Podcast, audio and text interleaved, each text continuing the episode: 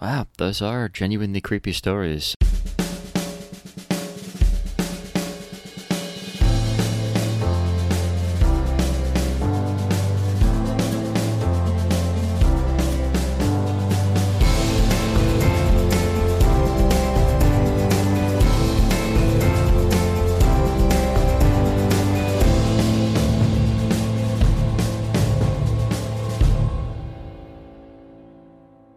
Hey, everybody. Thanks for tuning in to another very special and very spooky episode of the Reenactors Corner podcast.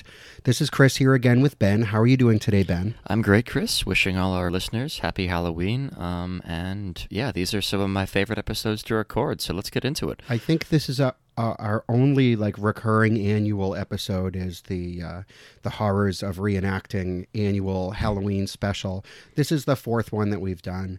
Uh, for anybody who um, hasn't been listening to the podcast since we began, our old horrors of reenacting episodes are some of the most listened to episodes we've ever done. Um, you've got us kind of sharing stories uh, of things that are kind of paranormal and spooky from our years of reenacting, and also uh, stories of stuff that was just plain horrible, you know, when everything goes wrong. So there's some. Uh, some hair-raising stories. There's some funny stories, but you can go back and check check out those episodes if you want. Certainly a lot of fun to be had in recording these, that's for sure. So, um, for today's episode, we have a whole bunch of listener stories that I'm excited to share. Um, just a little bit of a sort of a disclaimer here. Some people may know that I have been involved in actual paranormal investigation in various weird capacities uh, in my life over the years. Uh, this is not part of that. Uh, these stories have not been uh, you know, investigated. I have made absolutely zero attempt to verify any of the details, and I uh, cannot vouch for the accuracy of any of the statements shared by any of our listeners. This is purely for fun, and um, I hope that you kind of take this in the spirit of some fun uh, campfire stories. Well, beautiful. Chris, uh, take us away. All right. Well, uh, before we really get rolling here, I did want to just touch on something that happened to me that I haven't talked about before on the podcast, and I was reminded of this by my friend Hans, who is a member of my group. He, uh, when I put out a call for people to submit stories for this episode, he reminded me of a of a kind of a horrible thing that happened um, at an event that we were both at. Um, I guess he's got like a crown on one of his front teeth or some kind of dental work where he has a sort of an appliance that's permanently affixed inside his mouth. If I'm remembering right, he had recently had it replaced or operated on or something, so like it it was like fresh in his mouth, you know. So it was like a front tooth. Yep. And so we were at an event, and it was in the evening. The sun had gone down. It was dark outside it was a kind of a informal, laid back part of the event. People were socializing and drinking. People were gearing up for the event the next day. Or I, I think it was yeah, it was Friday night. Yeah, right? yeah, I believe it was Friday. And uh, suddenly Hans lets out a scream as he's standing in kind of a random spot in the grassy field, and he realized, uh, to his extreme horror, that this dental thing that was very expensive had fallen out and landed in a, in the grassy field, and the grass was kind of unkempt, and you know you got to think the chances of finding this thing again are basically zero. You're basically describing a needle in a haystack situation, and like remember, a literal haystack. Yeah, like a literal haystack. Um, and uh, if our listeners aren't aware, something else that Chris does, which is cool, is he is very adept at looking for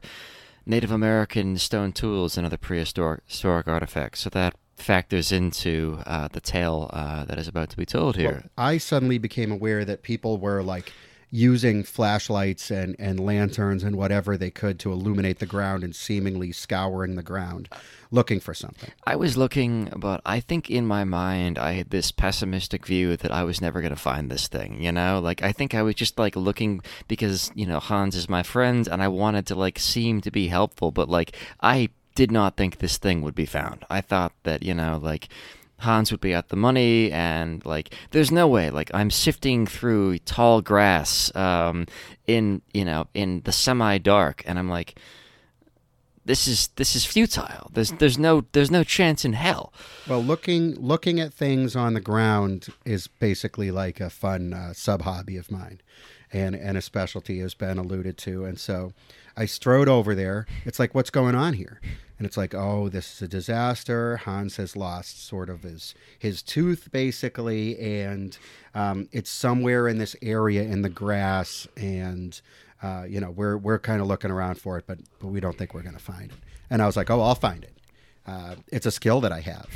And what was it like a minute or something? It was something like it was it was under two minutes. yeah, you know? it was I- like a time measured in seconds. Really. I, I believe uh, Hans like was aware when the tooth like left his mouth. You know, he was like roughly aware of the quadrant of the field in which the thing had fallen out. You know, and like still, I mean, it could have gone into the grass and like become one with the earth. You know, I. I, we were all looking around in that area and had been for like I don't know, f- ten or fifteen minutes, you know, and with no luck. And Chris strides into the situation, you know, and uh, it's like, "What's going on?" Uh, and I- I immediately found finds it. I found it immediately. yeah, and, it was so it was like magic, you know. I'm like, this guy's a fucking wizard. so it, it could have been a horror story, but it wound up being just kind of a story that we could all laugh about later. Sure, sure.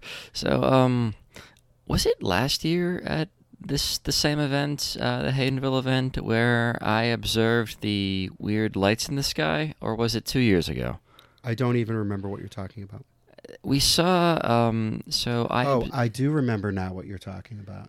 yeah. So it was two years ago, I think. Two years ago. Okay, so it, it was it was amusing to me because it was Saturday night and there was like a party atmosphere, and we were all like sitting around drinking, and the the the landowner, um, to sort of entertain the reenactors, decided to basically go far away in the field with some fireworks, and these were like nice, like semi-professional fire fireworks, and like have a little display for everybody's amusement, you know, which was cool. I, I like fireworks, um, but like as this was going on, I observed this weird chain of lights in the sky that I'd never seen before, and you know, like the fireworks have started. And my eyes are not on the pretty firework lights, but rather on the strange chain of lights that are making their way across the sky. I'm like, is that, are those flares? Is that a UFO?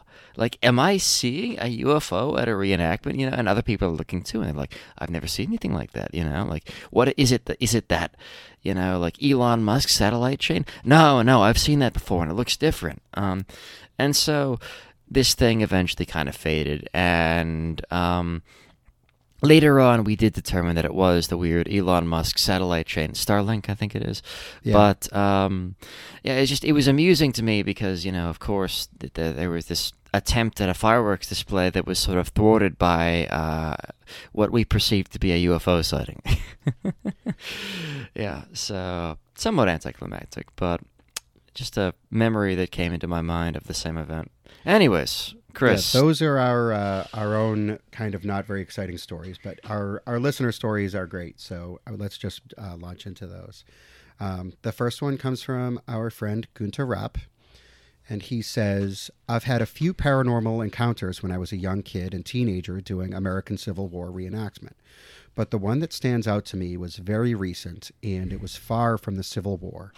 A friend and I were driving in my car late one night on the freeway, coming back from a country fair this past summer, when we both heard a voice that sounded like it came from a G.I. Joe action figure recording or toy radio.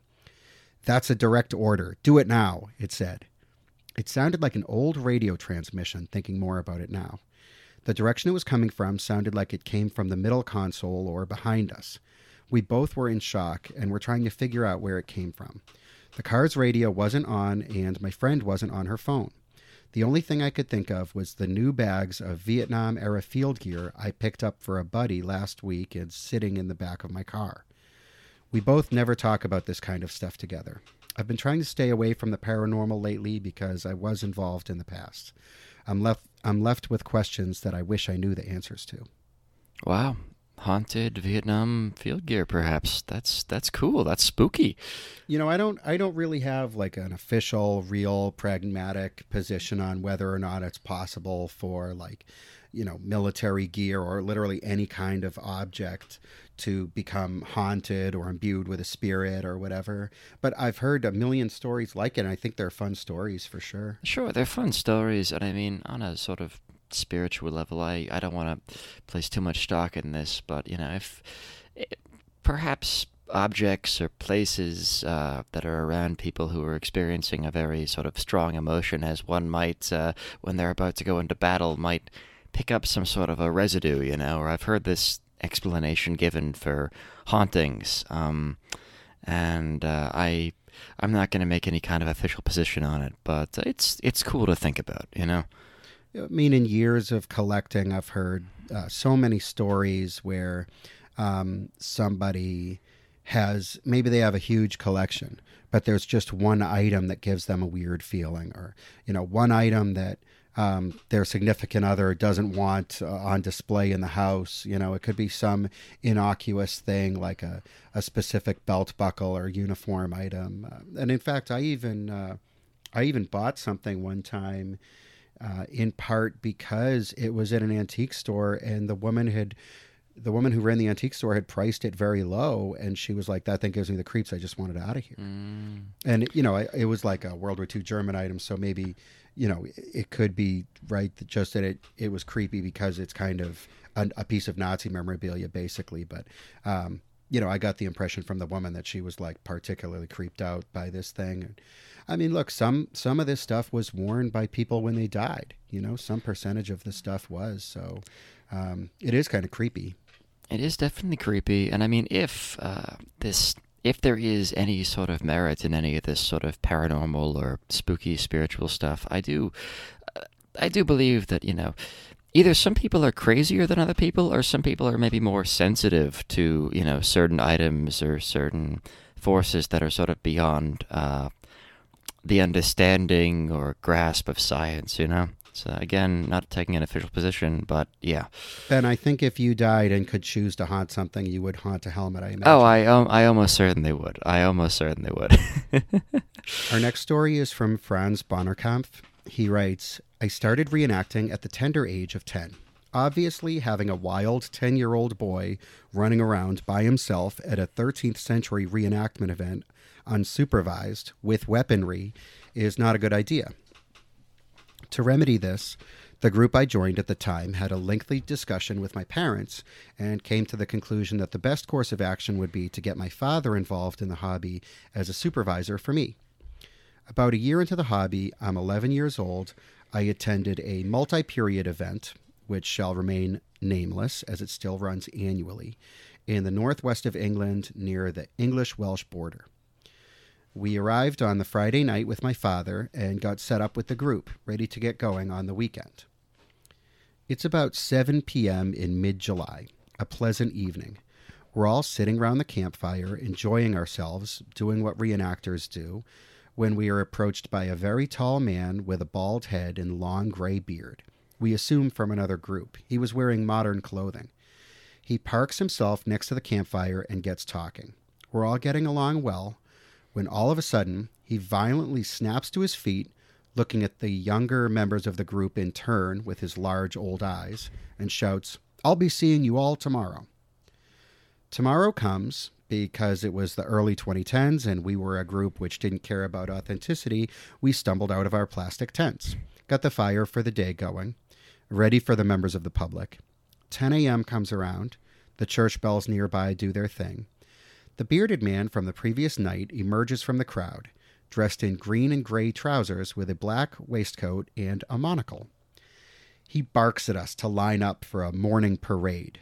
Okay, we all think this is weird. We aren't a military group. Why are we lining up? We query him. He claims to be the event organizer. He then orders an authenticity check. Uh, this authenticity check involved taking group members' trousers down and feeling and examining the accuracy of our underwear. Yeah. Understandably, everyone is uncomfortable and nobody does it. He promptly gets told to fuck off by a former Royal Marine in our group. He has a go at examining my underwear, but I was luckily too fast.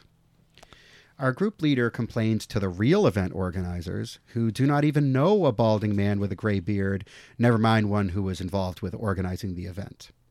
The aforementioned creepy man was walking around the event ground when he was decked by two burly police officers who threw him into their wagon. Clearly, he had been doing the same thing to other groups. According to one officer, he had a history and was a known figure. The event was a bit of a shit show in general, but this was the big horror from the event. Oh, jeez, wow. I mean, look, I'm glad he got what was coming to him. That's that's frankly the implications of that are honestly frightening and no laughing matter. But yeah, um, Jesus. Well, it's it's totally uh, believable in the sense that I've gone to events where it's like, okay, who's in charge here? Yeah. And someone stands up and says me, and you're just kind of like, okay, this is the guy that's in charge. Sure. I mean, But maybe it's just some maniac. maybe it's some maniac. Like I remember, I was at uh, like the first Stalingrad event in that they did at the Youngstown factory, uh, which is no longer running, and um, I didn't, you know. There- I didn't really know, you know, who was in charge or whatever, you know. I just kind of arrived and I was with some people and we kind of like organized ourselves into this this little crew and then this like guy in a, you know, this this guy in a fur coat with the, this command presence like comes in and tells us to post sentries.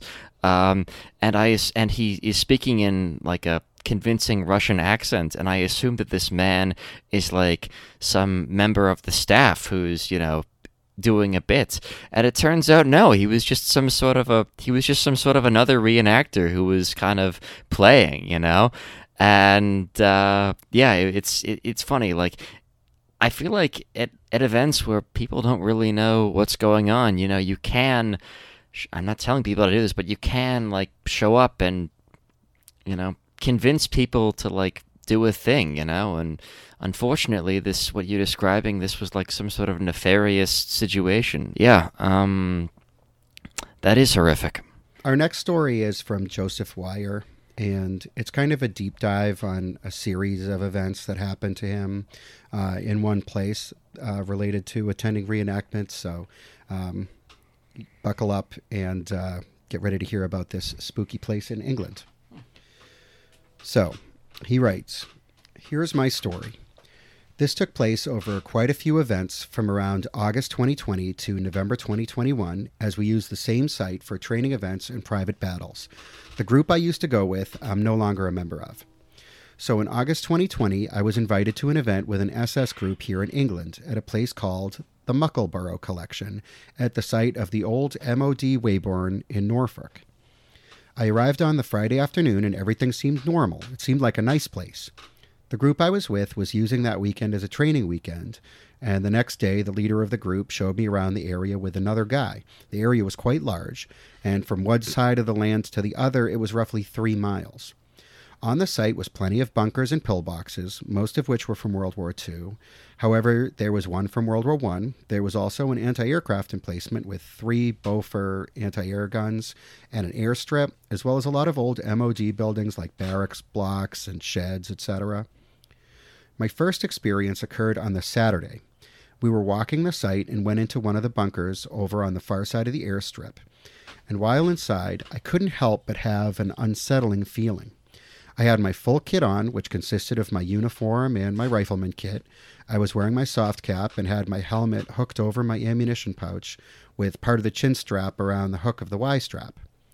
While inside the bunker, the leader of the group was talking, and I was standing still, listening. Then all of a sudden, my helmet dropped, and it dropped with quite a considerable force, enough so that it left a large dent. We all stopped and looked at it, and we couldn't figure out how it dropped. We made a few attempts to replicate how it may have dropped, but we couldn't figure it out. It seemed as though someone had lifted it up and dropped it, but the thing is, no one did. We left the bunker pretty quickly. Nothing strange happened for the rest of that weekend. The next time we went up there for another event, the following month, I asked the unit leader about what happened last time. He took me to one side and said, Mate, I didn't want to say anything to you last time in case you never came back here again. The thing is, there are some strange things that happen here, things we can't explain. This place, it is quite haunted. When he told me this, things sort of began to make sense with what had happened in that bunker. That same weekend, a woman had come along who was a photographer. She'd come to take photos of the unit down in the wooded area. It also turned out that she was a psychic medium. When we walked around the site during the day doing our training, she said that we weren't alone. She said she could sense entities around us. She also went into that bunker and she later said there's something evil in there that doesn't want us here. Ever since she told us that, I never went inside that bunker again, and every time I walked past it, I felt a bad feeling. Later in the evening, the unit leader told me of the reported ghost sightings. He told me that in one of the buildings where deliveries are accepted, there are reports of a ghost of a former sergeant that was stationed there, who accepts deliveries from the military and from civilian companies. And when the museum asks where the deliveries are, the companies or military say that a sergeant accepted them, and when they ask them to describe the sergeant, they describe a man who had been dead for over 30 years. Another ghost sighting is the ghost of the museum founder who haunts his former office in the museum. He's reported to sit at his desk and walk around the office. Another ghost in the museum is a nasty spirit who haunts the back of the museum near the cafeteria. It's believed this is the ghost of a sergeant major who murdered his wife and stuffed her body in a travel trunk back in the 40s or 50s. Her body wasn't found for over a year. There's also the ghost of a little boy who's reported to be in the cafeteria. This little boy is only seen by children. Most parents believe their kids have an imaginary friend, and then this ghost follows them home. Many, many people have encountered this spirit. It's believed the little boy died in a shipwreck that ran aground right off the coast behind the museum during a storm in the 1600s or 1700s. The ship, which I can't remember the name of, was a Spanish ship that had sailors on board with their families. There were women and children on board, and very, very few people survived the wreck.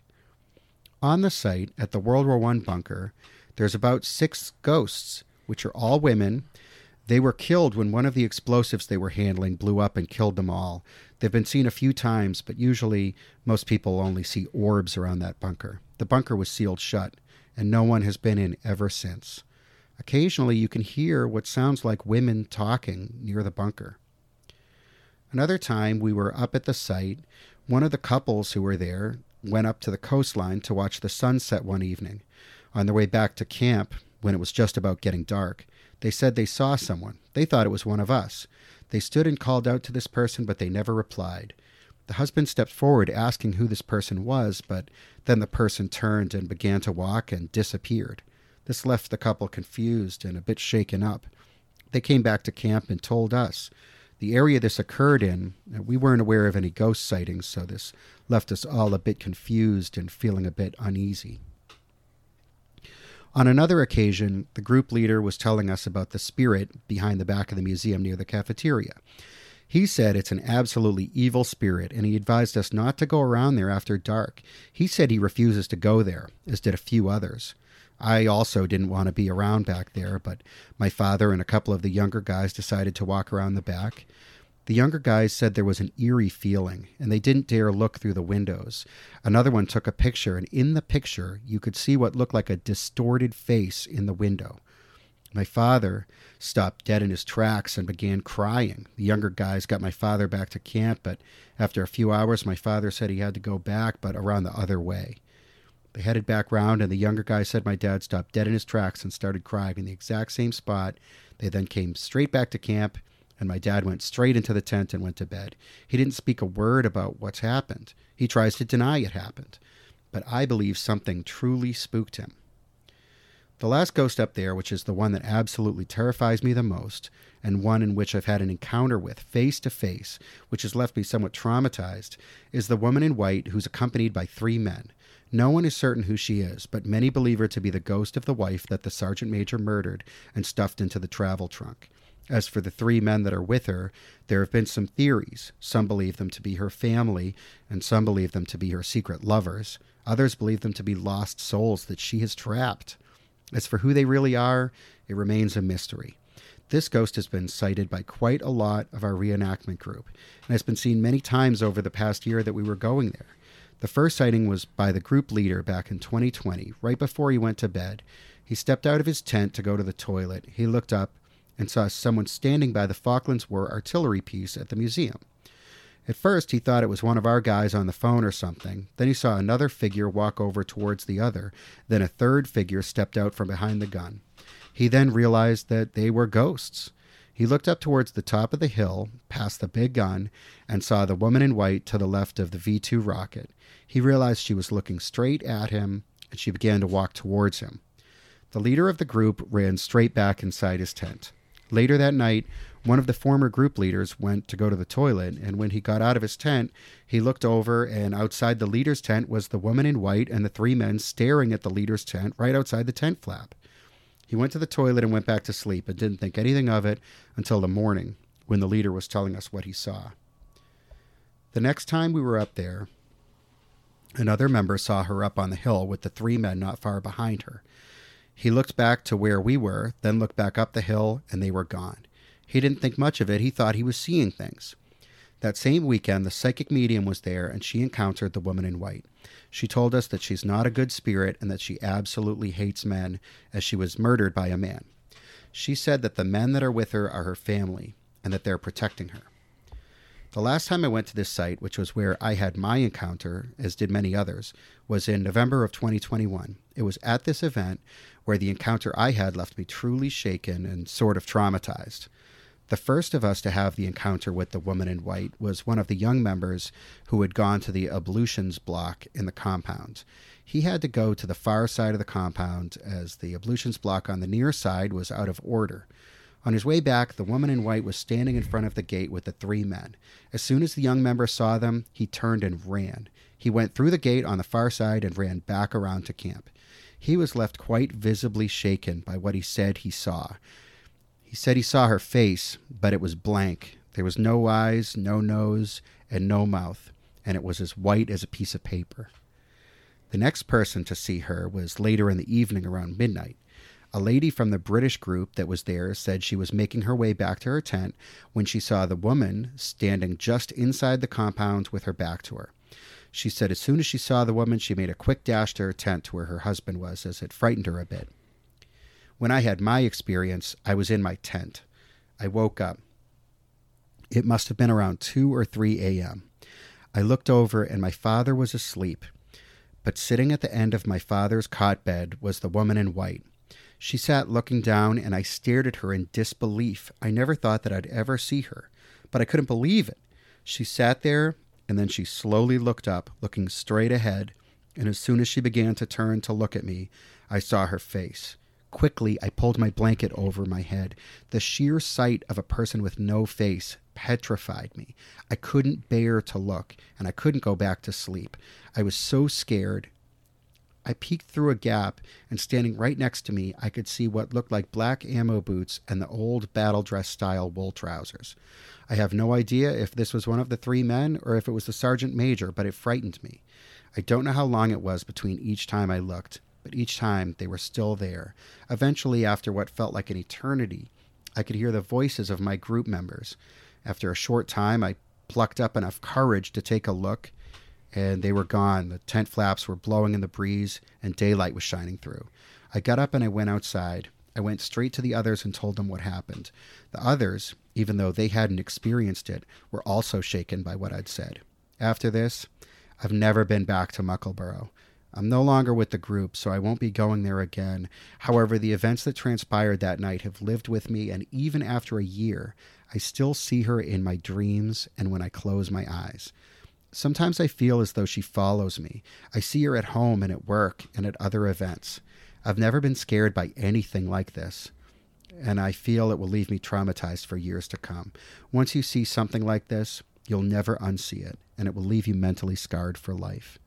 This is my story, and I'm sure many will find it entertaining and some may find it disturbing. But overall, it makes for a spooky tale. Wow, those are genuinely creepy stories. Um, I think the uh, the I mean, this is because I'm probably a helmet nut, but the bit from that that stuck with it the most is the dent in the helmet. I had that same thought about yeah. you. like, that's the real horror story here yeah. for Ben. For sure. well, that yes, indeed.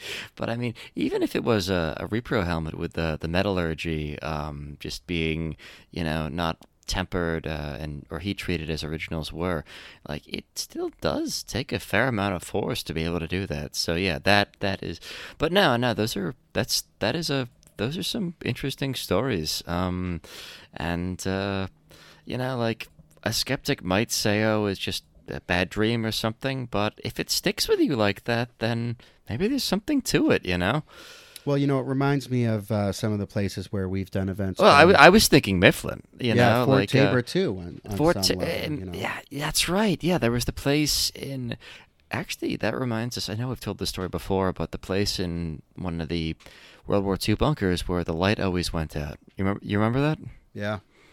Yeah. So I don't know. Listen, you can listen to one of our previous horrors of reenacting episode to hear the full story behind that. But yeah, no, there's definitely some spooky bunkers where you know weird stuff happens that we have not been able to explain. You know, I think anybody with a kind of a history oriented hobby will know about places that have a reputation like this or maybe have experienced something themselves like this. The the other thing too is um, so this uh, listener is speaking from England, and of course, you know, there's I, there's places where there there are buildings there that are you know far older than any buildings here in America. I mean, not that there weren't people you know living here for tens of thousands of years even, but um, there's places which you know there's we don't have castles, uh, you know, like uh, like they do over there, and uh, it's I think there is something to be said for spaces that feel truly ancient, you know, where people have lived and died um, for literally centuries, if not millennia. I imagine that like every era of reenactors, if you got people in a room, whether it's Revolutionary War reenactors, Civil War reenactors, or or you know, like I say, any era that um, they would have kind of stories about spooky stuff that Yeah, happened. At, a at thousand percent. There's something about that's uh, actively trying to connect with the past, sort of in this way that. I don't know. It's like a feeling of sorts. Yeah, sometimes you do connect with the past, and sometimes in ways you weren't expecting. Maybe. Um, our next account is uh, an account of some paranormal experiences that are kind of related to um, military history in a way. They they don't really uh, take place at reenactments, but uh, it's from a reenactor, and I think they're related. He writes, Hello, my name is Riley O'Neill, and I have multiple experiences to share, most of which take place in the Gettysburg National Battlefield. I have, on multiple occasions, visited the battlefields, and throughout my stays, both in the town and on the battlefield, I've had some interesting experiences, to say the least. One of my first memories of these experiences is when my family and I were staying at the Colton Motel. I was rather young when we visited the town and was very excited to be in town and experiencing all the historical amenities that it has to offer. After being on the battlefields all day, we eventually went to our hotel, and my mother took a picture of me sitting on the bed. And when the picture was shown, there were many orbs around uh, both myself and the kepi hat that I had purchased earlier in the day. The orb that was closest to my face actually had a face inside of it, showing not only extremely distinguishable eyes and a mouth, but also a beard and the brim of a hat. Uh, through the rest of the night, I could see what I believed to be shadows moving through the room, and I stayed awake for the rest of the night trying to convince myself that I wasn't seeing them. My next experience was actually on a camping trip with a Boy Scout troop. While on the trip, we were able to stay at a campground that was on the battlefield itself. This campground is located at what would have been the launching point for Pickett's charge. After a day of touring the town and battlefield, the troop had set up our camp, and by this time it had begun to get dark. And so, not long after, our troop had gone to sleep. Around two in the morning, most of our troop was awoken by someone yelling the name of our scoutmaster. This was no ordinary yell, this was a full scream. Most of our troop emerged from our tents to find an explanation for the scream. We believed that somebody could have possibly been hurt while exiting a tent or had gotten lost while using the restroom. However, after doing a head count to make sure everyone was accounted for, we discovered that all scouts were present and that nobody had been injured or even out of a tent at the time we heard the scream. To this day, we still aren't sure who or what made that scream. My third experience with the paranormal takes place very close to the campground of my previous experience. The exact location was the Robert E. Lee Memorial. In October of 2018, my father and I went on a driving tour of the battlefield. Now, obviously, I've been to the battlefield many times, and to see the same statues and plaques again and again can get repetitive and admittedly boring. So, my father and I were both at the memorial when he went to read a plaque about Woolfolk's Battery that is roughly 100 yards away when I began to hear drum and fife music. My initial thought was that someone was going by and was following the audio tour and had their window possibly cracked open. However, when I went to investigate the music, I couldn't find anything no vehicles or even anybody walking on the road. The music began to get louder and louder, like more instruments were being added. I began to walk back to the memorial to meet with my father, who had come back from reading the plaque, and asked him if he had heard anything. And he told me that he had heard the music begin and was looking for a source out in the walkway and paths near the plaque to no avail. It wasn't until an hour later that we actually saw another person. For some context, this was a very cold and rainy day in October. We were never able to find out who or what was playing music. These have been just a few of my paranormal experiences that I've had throughout the years. Wow, that's genuinely creepy. Um, I feel I've heard uh, other accounts from the Gettysburg battlefield. I feel like that is a, a hotspot, if you will, um, for this stuff to happen. Like, I don't know where exactly I heard this story, but I've heard accounts of people hearing voices in the darkness, you know, um, where there was nobody there, or maybe they Enca- maybe like reenactors who are like encamped on the site encounter some figure who might be dressed in Civil War garb, but who is not any kind of known reenactor and who just kind of disappears. Um, yeah, so Gettysburg, I absolutely believe that you know this this, this person has encountered some weird things there. Um, so yeah. Uh, I, I was reminded of an incident that happened to me, also not uh, reenactment related, but history related, where I went to Cumberland, Rhode Island to look at a site that was um, where uh, Native Americans during King Philip's War had uh, tortured and killed some captives.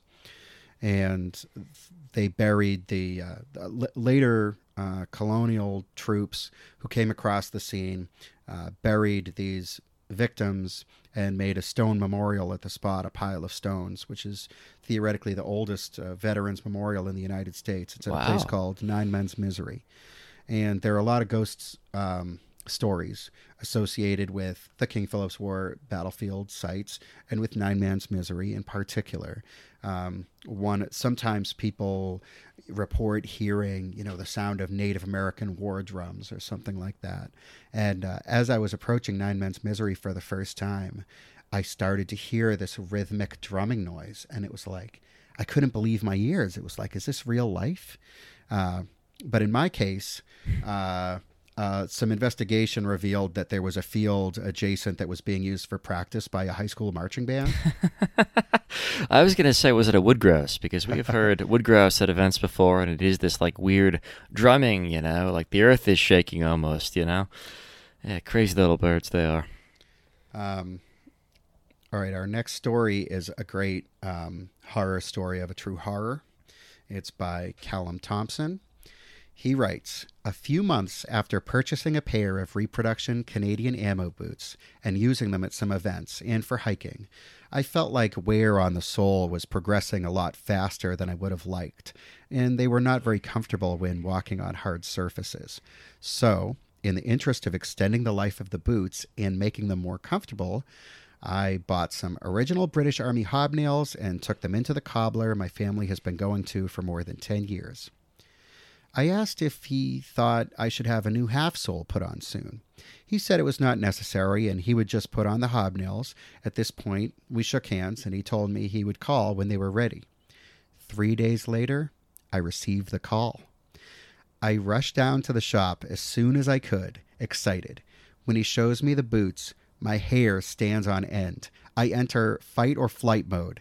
To my absolute shock and horror, he had ground away about half the volume of the leather sole, removed all the hobnails, installed a rubber half sole, wasting more than half of the hobnails I gave him for the job in the process. After a bit of back and forth, he eventually agreed to fix his mistake, leaving me with a pair of boots with thinner soles full of holes and only marginally more hobnails than I started with. To this day, you can see the line where he ground away the leather to fit the rubber half sole and some of the holes he filled with rubber cement because he didn't have enough hobnails after wasting more than half of them on the first attempt. Moral of this story never trust somebody to work on your kit unless you are absolutely sure they know what you want. Yeah, I definitely have experienced disappointment where, you know, I have a vision in my mind about what, like, a modern shop can be able to do, you know, be it like a tailor or a, or a cobbler or whatever. And maybe they're used to working on modern footwear, clothes, and they do it like they would a modern thing.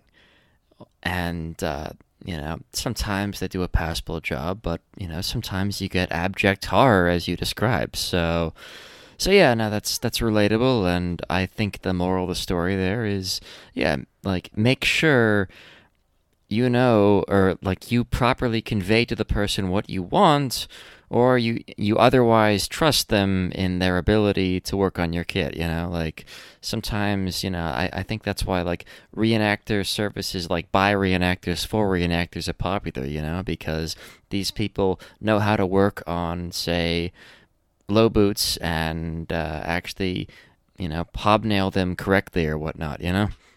Uh, back before I had a sewing machine, Ben had a, a, woman in the city who was like a seamstress that he used to give her work to do. Oh yes, this one. Okay, And, continue. uh, I have a a uh, tan and water camo smock that is a reproduction World War II item that I wear for hiking and some outdoor stuff. I don't really wear it for I don't wear it at all for reenacting. And I wanted to have some alterations made to make it a little bit more practical. So um, I thought that it would be cool to put some pockets on it. And I had some extra Sumpftarn fabric. And um, I thought it would be cool if I could get um, two breast pockets and also two internal pockets with pocket bags in the style of the SS model 1942 smock. Uh, but patch pockets would be okay for the lower pockets, but I thought the internal pockets would be cool. And at that time, now I could do all this stuff myself. But at the time, I had no ability to do that stuff. And Ben had this tailor, seamstress lady. She was doing great work for him. And so I explained to Ben what I wanted. And uh, he understood what I wanted. He said he would take it to his seamstress. So he dropped it off with the seamstress, and in, in, addition to dropping off my smock, he also dropped off a model 1942 SS smock so that she could see how the internal pocket bags were constructed. To copy, basically, not to have any work done on it itself, you know? Just as an example of how the pockets could be made. And then, so uh, it turned out she wasn't able to do the internal pockets. Um, I got the smock back. It had external patch pockets on the top and bottom, and they were cool. You know, that's fine. Uh, ben also got his SS smock back with two brand new tan water camo breast pockets affixed to it, which was never part of the plan. And a total mismatch from the pattern. I, I don't know. I think it was like plane tree or oak or whatever. You know, I, I don't know. I don't know which pattern it was, but it was it. The tan and the water was a total mismatch. You know. yeah. So that was that was pretty uh, mirthful. Yes. Our next story is from longtime reenactor Wilhelm Oberdorf. It's about a place that you and I know well, Ben. He oh, says, okay. Uh, 1995, Fort Mifflin, Philadelphia, Pennsylvania. Casemate number five. It was a Revolutionary War reenactment event. The British, including myself, were bunking in casemate number five. It rained for two days, and uh, because I was working as I participated in the event, uh, we were waiting for uh, the bad news that we would have to evacuate the fort due to flooding. It rained hard that night. As we were laying in our bunks, I was talking to another fellow quietly. We saw a British soldier warming himself at the huge fireplace. I said to Jim, Who's that? How'd they get in the casemate? The door's latched from the inside. He said, Let's go see who it is. This British soldier, wow, what an impression. By the firelight, worn, kind of tattered for a British soldier. We got out of our bunks. Our shoes hit the floor. The heel plates made a noise. We looked up, and he was gone. Literally gone. The door had never opened. We went up to the fireplace, and where he had stood, the floor was soaking wet. Jim and I looked at each other and said, Wow, that was different. We didn't see any more of him the rest of the weekend. Ah, that's really creepy. Uh, I like that. I like that a lot. Yeah, I mean, Fort Mifflin. You know, we've talked about it on the on the show before, but you know, there's there's definitely a history, a long storied history there, and there's been a lot of death, and there's been a lot of sort of it's been occupied by the British and you know the colonials, and it was in use you know through the Civil War up until I think the 20th century. So, yeah, um, I I believe that. Um, also, too, I was just thinking like he described you know the the, the you got to look at the kit on this guy. I'm wondering, is it possible to base your impression off the kit of a ghost? You know, like could a could a spirit or apparition assist you in uh, having a more correct impression? Imagine if you saw someone doing something wrong and you like called them out on being a farb, and it turned out it was a ghost. oh my god, that'd be great. That would be great. All right, we have just a couple more stories. Um, this one is called the Gettysburg March, and it is actually by our friend Roger, and was uh, it was recounted to and transcribed by Jim. Oh, very cool. So he says, I was 17 or 18 years old and attending World War II weekend at the Eisenhower farm when I encountered what I believe to be the ghosts of Longstreet's army. My friend and I, in GI uniform, grabbed a couple of beers each and went for a walk towards Emmitsburg Road late one night. We went through a hayfield and past a cornfield to the edge of the woods where a viewing tower stood. There we just sat quietly, drinking, talking, and listening to the night sounds on a still, cloudless night. Suddenly, we both became aware of a different noise. At first, it sounded faintly of muffled metal clinking against metal. We thought perhaps it was coming from the observation tower above us, but it became very clear that it was coming from the woods that separated us from the road. As it got louder, we began to hear a soft rustling of leaves in the trees. Our skin crawled as we were now on full alert. Overwhelmed with uncertainty, I whispered that maybe we should get out of there.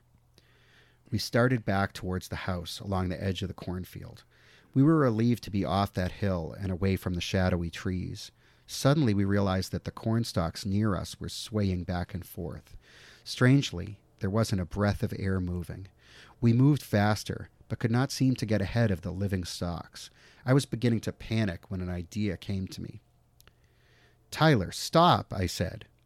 Why? I- am weirded out. We need to get out of here. About face, attention, I commanded. We both came to attention. We then snapped a formal salute towards the swaying corn. Immediately the rustling stopped, and the swaying stalks came to rest. Relief swept over us as peace was restored to the ridgeline. I'm convinced to this day that we experienced something existential, and I'm glad that I had the opportunity to salute those gallant soldiers who marched behind that ridgeline so many, many years ago. Wow, that's genuinely creepy. I like that. I like that a lot. I like that story a lot too. I think it's well written and sure, totally. I, I, I, love these kind of reenactment ghost stories. It's fantastic, you know. Like I like that. There's like a lore aspect to it, you know. Like I, I also too like I I, I must commend uh, some of the people who wrote in just just in writing good stories, you know, or good accounts of things that happened to them. Right. Yeah. It's it's not necessarily easy to like write down a story like this. No, no, no. I, no. I commend everyone. You know, obviously very grateful for all the submissions, but everyone I think did a really good job. Our friend Rudy Lange, who has been a guest on here, ah, beautiful in the past. He says, My first event ever was at Newville, a massive World War I style land system in Pennsylvania. One dark, frigid night in February, we Germans from the 7th Company GD initiated a night trench raid. We stripped ourselves of anything that might make a noise and applied schmutz to our faces. Armed with shovels, we silently slid our way through the bomb craters and barbed wire entanglements.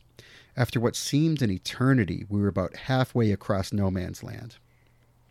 when a sudden, bright red burst flew into the air as the enemy ignited a flare. We dove to the ground, hugging the earth as if our lives depended on it. I can recall my increased heart rate and thinking, this will be the moment I die. I literally am going to be killed in this god-forsaken mud, surrounded by barbed wire with no one to mourn me. After a while, I slowly opened my eyes and turned my head slightly, only to discover that I was laying in the large makeshift cemetery in no man's land. The red glow from the flare made the headstones and wooden crosses stand out as if something from the foyer to hell. I thought, this is where I'll die. Anyways, it was one hell of a frightful introduction to reenacting. I like that. I like that a lot. Yeah, Newville is a spooky place, especially at night. Um, I w- one of the things I really like about that story is that it's not like a real ghost story or anything. It's just a story about a moment that was so atmospheric and so evocative that Yeah. it was frightening. Which Yeah. is, you know, definitely something that I relate to in reenacting. And something Absolutely. that on some level I enjoy. You know. Sure, sure, sure, sure. It's a thrill. It's it's what he's describing is genuinely thrilling. Um, it's kind of what makes us come back for more, if you will. You know. I, I love it when you can like get so deep into the you know kind of make believe headspace you know aspect of it to where you're like I'm I'm out there living, living Yeah, history for real, totally. you know. Totally, totally. Okay, so the this is the very last one, Okay, and it is right. from our our uh, so important and valuable but never heard from uh, podcast partner Mike, aka Retro Man, who edits the podcast. beautiful. All right, let's hear Mike's story. He says, okay, so this one isn't directly reenacting related, but it's definitely one for everyone who loves history out there. I've been wanting to move out of my apartment in central London for some time now. It's slap bang in the middle of town, and while that might be great if you're a tourist, it's become kind of frustrating over the years. I want some outside space, which I don't have now, and the drive out of the city is a slog that can sometimes take up to two hours, meaning that getting to events and reenactments is a real challenge. So, anyway, I've put my apartment on the market and have begun my search for a new home. Somewhere that caught my eye is a place called Canterbury in the southeast of England. It's a fairly vibrant small city that dates back to ancient Roman times, but also has the kind of modern infrastructure that I need. Plus, it's close to the annual War and Peace show, which is one of the big events in the UK reenacting calendar. Anyway, um, looking on real estate websites, and I come across a medieval tower there that was built in the 14th century. Crazy as it may sound, this place has been converted into a modern style home and was up for sale at a decent price. I know it may sound insane to our US listeners, but much of Europe is littered with really old properties that most people don't want to buy, partly because they might fall down, but mainly because they're not configured in a modern style, can be drafty in the winter, and often have preservation orders slapped on them, meaning that you can't change the outside or sometimes the interior. But since when did history geeks ever worry about practicalities? So I find myself booking an appointment to go and see the place. To cut a long story short, I absolutely loved it. It was beautiful. Looked just like the keep of a medieval castle, with solid stone walls three feet thick and arrow slits for windows running up and down the main staircase. Sadly, though, my other half hated it and said there was no way on God's earth that they would ever contemplate living there. I was told to stop being so weird and forget about my obsession with history when looking for a new home. I closed the door behind me, pretending to have listened, but I was sold. I wanted the place real bad and was determined to buy it. Anyway, we drove back to London and I decided to have an early night, only to be woken by all I can say were the most graphic nightmares I think I've ever had. I'm not someone who dreams much or has nightmares, but these were off the scale. I won't go into detail, but they involved rabid dogs ripping each other apart while the Grim Reaper looked on. It was a very disturbed and sleepless night. The next day, I was kind of curious about why this had maybe happened, so I Googled the medieval tower I had been to see the previous day. It turns out that it was built by a former archbishop who was involved in a rebellion against the king and was executed in 1391. Apparently, the execution was botched, and it took eight swings of the axe to sever his head. Now he's reported to haunt the tower that I wanted to buy. Unsurprisingly, the real estate agent hadn't mentioned this. but it could account for why the property was a reasonable price and hasn't sold. I'm kind of skeptical when it comes to ghosts and the paranormal, but this episode really creeps me out. And no matter how much I love history and that tower, it's safe to say I won't be moving in. Well, if that is not a portent, I don't know what is. That's genuinely creepy. yeah, that's a terrifying story. It is interesting, you know, that I think as Americans, you know, sometimes somebody might share something where, like, you can buy like a medieval town or castle for like some ridiculously cheap value, you know, especially when you look at real estate in general. But it's it is cheap for a reason, you know. There are there, there's there's a lot of strings attached or other costs that yeah. You, know, you don't when, know if maybe there was some guy executed in there and it took eight swings of an axe to chop his head off. Yeah, yeah, yeah. Like Chris, let's just cut the chase. That's that's really it, you know. I would pay extra for that. sounds that sounds really creepy. it's one of them events where you can't really describe it, you sort of have to be there because it just felt so much like you were actually in Normandy. I think that female reenacting is still sort of in its embryonic stage. But I do think that there is room to grow. A lot of reenactors probably had like some sort of burnout maybe from like years past. It sucks, but it was a pretty good pause for everyone to kind of like regroup and like kind of like a really nice refresh to get back out there. The Reenactors Corner, bringing history to life. So thanks again to everybody else, everyone who uh, submitted a story, and uh, it's been really fun uh, reading your stories and being able to share them with everybody else. Absolutely, thank you to all our wonderful listeners, and uh, happy Halloween. Yeah, thanks also to the Patreon supporters. Without uh, our generous supporters, we wouldn't be able to keep this podcast going. So, um, you know, thank you guys so very much.